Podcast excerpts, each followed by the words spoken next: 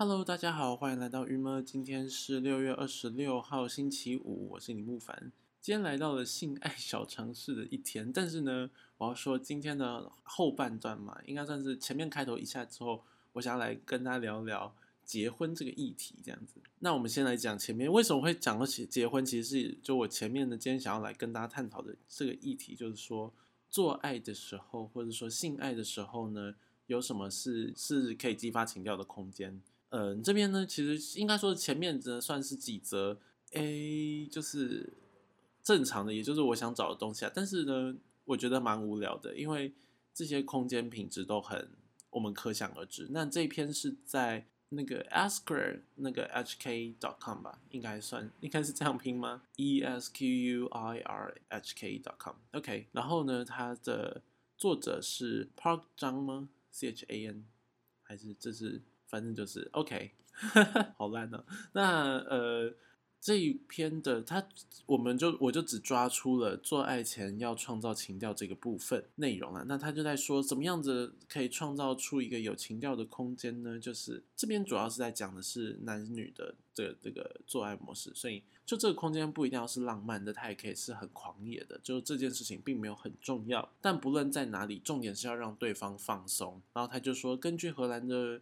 神经系统研究，如果女生的神经不放松，她们根本就难以享受性爱。呃，这个研研究我不知道算是一个普，就是普遍性还是怎么样？因为我觉得好像很多人或者网络上也会有一些影片是他们在那种极刺激的场合里特别兴奋，所以嗯，所谓享受性爱到底是什么意思？呢？就是一些再想想啦。那我觉得大家反正你找到你自己喜欢的地方，你喜欢的地方。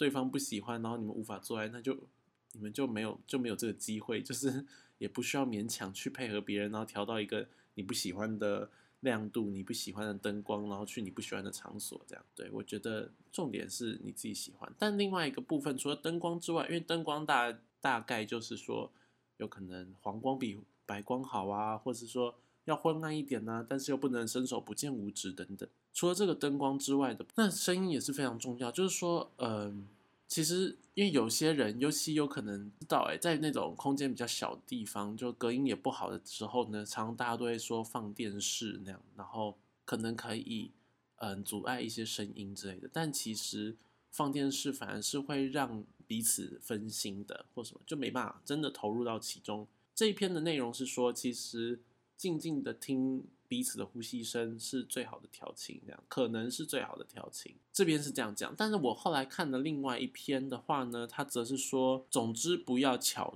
悄无声息。那这一篇是在 cosmopolitan.com 这样子，然后嗯，这篇是谁写的呢？叫做 ZG ZG 席跟 Miss Sex。好，那这篇就是说，他在讲的是这篇有强调的是，他说圣诞节如何。性爱这样子，他这篇蛮有趣的是，他特别要讲的是圣诞节这件事情了，就是如何利用圣诞夜，因为他是在二零一八年十二月二十一号，那他就在讲说，吃完圣诞大餐就是要激烈的运动一下，然后这边整篇都蛮有趣，他就写说，又到了圣诞节，所正所谓的平安夜等于师生夜这样，嗯，虽然大家都已经不是处子之身，但是呢，这个节日呢还是。浓浓的浪漫气氛，所以说派对完之后呢，不妨呢也可以就是有一个找一个对的时间，然后很合理的就是进行一个快乐的活动这样子。他说不妨好好准备一下平安夜、圣诞节的爱爱好点子，把自己变成礼物送给他，场面绝对超火辣这样子。就他有讲到什么认识性玩具啊什么的，那他有分析哦哦，这个蛮有趣的，就说性玩具呢有分成就是。有像什么跳蛋啊，或者是一些震动性的呃按摩棒等等，那它就是以震动为主。那另外一种就是假阳具，有的虽然假阳具都会具备震动功能，但是呢，比起按摩棒跟跳蛋，它其实按摩效果是非常薄弱。所以说你不要拿着假玩假阳具，然后在面按摩，就是它重点是假阳具的用处是要抽插这样子的快感。OK。但这不是我今天要谈讨 的事情。他是说，嗯，是个人的爱爱情，就是如果你是一个很重视爱爱的情调的人的话呢，你可以先准备圣诞浪漫歌曲的播放清单，我觉得超好笑，因为这边就是要连接圣诞节嘛，所以我就觉得实在是，哎，他很会做哎。然后他说，如果想延续派对的高涨高潮，可以选择 EDM 电音，然后总之就是不要悄无声息的度过这样子。我就觉得哇，配合圣诞歌曲其实算是一个很浪漫的事情，你能想象吗？我好像没有。没有思考过这件事情，这样圣诞电音这样。然后他说灯光的话呢，则建议使用 LED 灯。研究指出，紫色与红色的布置能刺激性欲。这件事情我就真的不知道了，原来是紫色跟红色，但紫色跟红色似乎又没办法那么放松吧，对不对？所以，但他就说，难怪不少的情趣饭店呢都以此作为设计。的蓝本好，那后面的什么穿上战袍啊什么，这就还好。为什么会提到结婚这件事？原因是因为我就在查这个，我的关键字搜寻是性爱情调空间，就跳出了一本。我觉得这本书应该可以花一点时间看看。我们约会好吗？从古典情调的牵牵小手到新时代的交友 APP，我们如何找到真爱？作者是莫伊拉·韦格尔，那他是。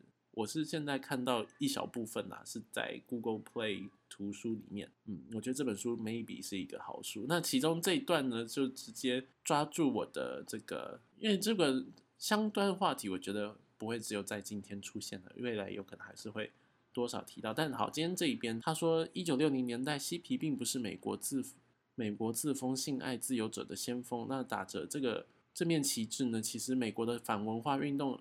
也是已经发展的非常久了，这样子，像是白人废奴主义者，在一八二五年的时候呢，就建立了美国第一个性爱自嗯性爱自由的公社，很有趣。他说这个公社里呢，除了就是要解放呃奴隶制度之外，他们重点是它成为了一个没有单一伴侣的社区，然后共同生活与工作，就是说在那个时候，然后也没有婚姻制度这样子。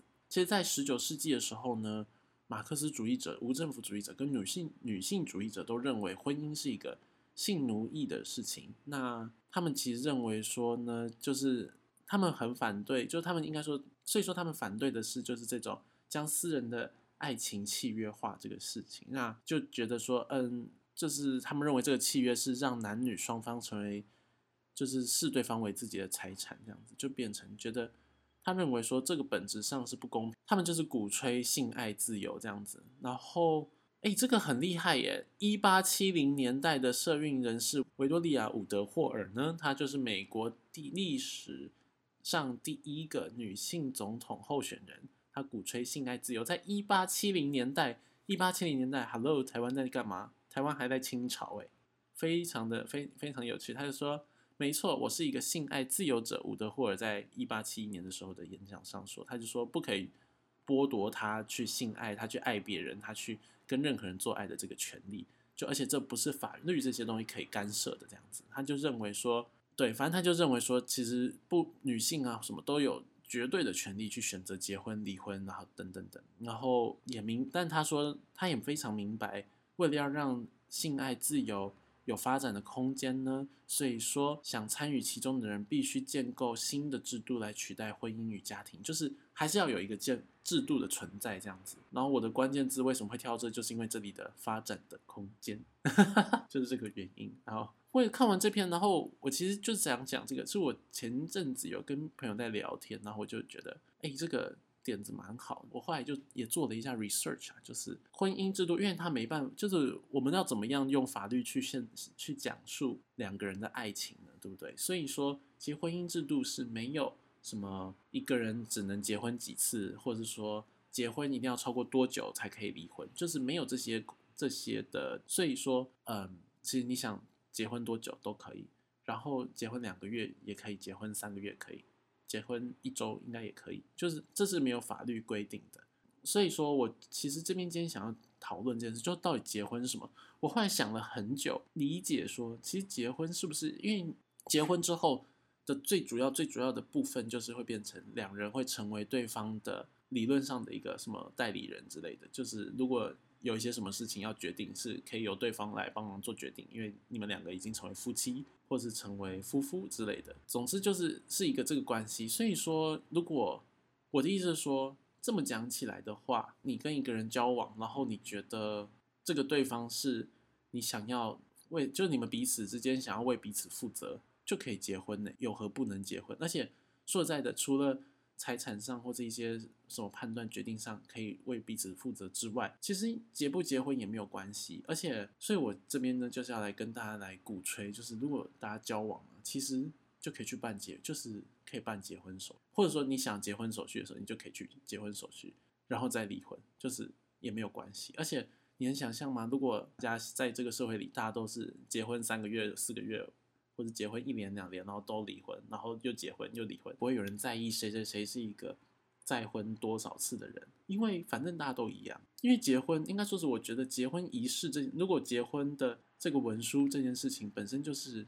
你看，从那么久以前，从一八多少年就已经开始在 debate 说结婚这个制度是一个荒谬的事情，因为爱情这件事就是很难掌握。但是不得不说，因为结婚的制度还是要有，要不然如果说一个人死掉，不是死掉，就是他在住院什么的，他这就是同志们在争取同婚的那个那些东西，是有可能是真的需要的吧？就是某种程度的身份认同。可是老实说，不觉得身为男友或是身为什么，也是需要有一个这样子的身份认同嘛？就是。你必须要被认可，说啊，你是确定是她男友哎，不然其实男友就是一个没有任何身份的东西，对不对？所以我觉得可以考虑一下哎，就我们把同我们把结婚这个议题把它开始拉拉拉之后，变成了是一个交往的，像是有些人交往之后会互换那个什么脸部辨识，或者说有些人交往之后会互相的变成有知道彼此现在位置在哪里之类的，就是。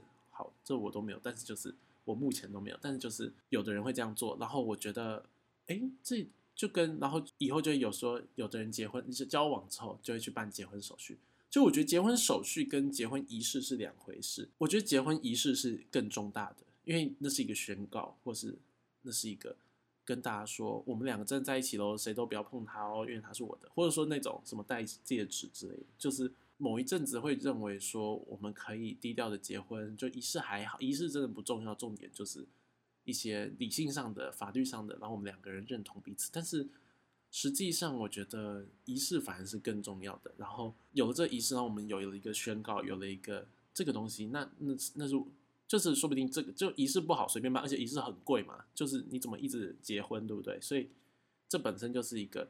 仪式就是比较困难，但是如果是办手续，大家知道吗？结婚如果是跟不同对象结婚的话，去办一次手续，结一次婚是可以得到政府补助的。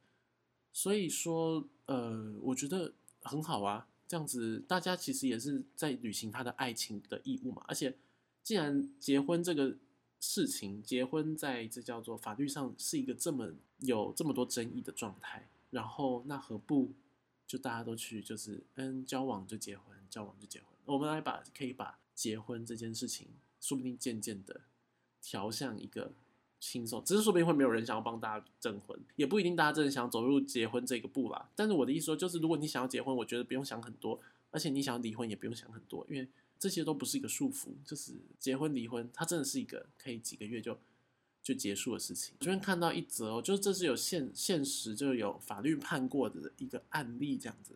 这是联合报新闻在二零一九年十一月十七号的，认识三个月闪电结婚，婚后六个月即分居，法官判准。为什么会要到法官判准？是因为就是女方好像争取说她要离婚，然后所以到最后就是告上法司法庭了。不然两个人如果就两个人都愿意的话，那就应该没有必要走法律到法官来判。但反正就是你看。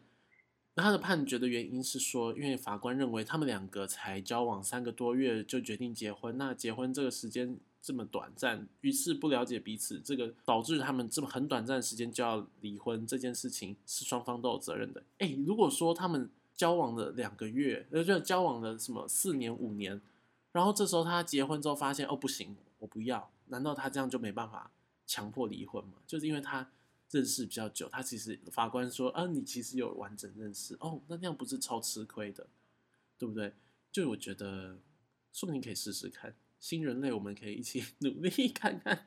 但是我自己有可能都做不到哎，我其实我是说说啦，但是我觉得蛮有趣的吧？吗？是吗？大家可以把大家对于结婚的这个意见留下来，而且我其实就觉得，我们就把婚姻制度玩坏也没关系。我个人是一个对婚姻制度很还好，就是我不知道哎，越长大会越觉得那个诺言到底算什么，而且婚姻制度的，就是透过法律来说的那个诺言到底算什么？我其实一直在想这件事，因为老实说，如果我真如果真心爱一个人，真的是谁都控制不了哎。我的意思是说，就是。根本不需要法律再去多定义这件事情啊！而且，如果是靠了法律去牵制的爱情，真的是爱情吗？真的是比较啊！可是坏处，这嗯，就不能说坏处，就是说，可是呢，你如果同那个结婚了，然后这时候你哎，但通奸也除罪化了嘛，对不对？所以说，如果你结婚但劈腿就没有关，就没有那么大的关系一样。再加上，如果呃你结婚，然后。就是你没办法一次跟很多人结婚，但这也是合理的，你也不应该跟很多人同时交往啊，就是正确的关系上。所以，嗯，我觉得交往之后，然后可以考虑结婚这件事情，不用想的很盛大，我觉得是一个说不定很好的走向哦，因为这样甚至也可以就防止劈腿，是吗？至少你就是嗯。就把结婚这个证书当做是一个男友确定的一个，或是就是交往的确定的一个一步这样子里程碑这样，我觉得可以考虑看看。只是说这样子，如果你们交往了三四年，该就是有时候有些人如果交往了很多年之后，他们就是又步入婚姻，好像又重新开始了。但如果你很快就把这些事情都做完，就没有办法重新开始下一段生活，说不定两个人就因此比较容易离婚。啊，好复杂哦。对，但我我只是要跟大家讲，我其实觉得，与其说那个结婚证书那些东西的牵制力比较大呢，还是你们两个养了一只狗的牵制力比较大。说实在，我觉得养了一只狗的牵制力会比较大，因为你们要共同负责，负对这个狗负起责任。结婚证书或者什么，这这个东西是你们不需要为它负责，因为它的破灭是 easy 的，而且是我觉得大家可以好好想一想啊，蛮有趣的一个。想法吗？没有。其实我觉得这个想法，你看，我觉得是一个，一定是一个以前人都想过的事情。所以，嗯，来看看，说不定有些人有多做过，应该多观察一下这样子。反正不要看太重啦，就是结婚、离婚、分手、在一起，这都是一些如浮云的事情。就是大家好好享受当下真的爱的人，然后好好对真的当当下爱的那个，我觉得这世界会更美好。对。好啦，那今天的这个星期五的性爱小常识呢，就到这边。是不是非常正面的一天呢？对，星期五了，我们可以来休息两个假日喽。然后我们下周一见，大家拜拜。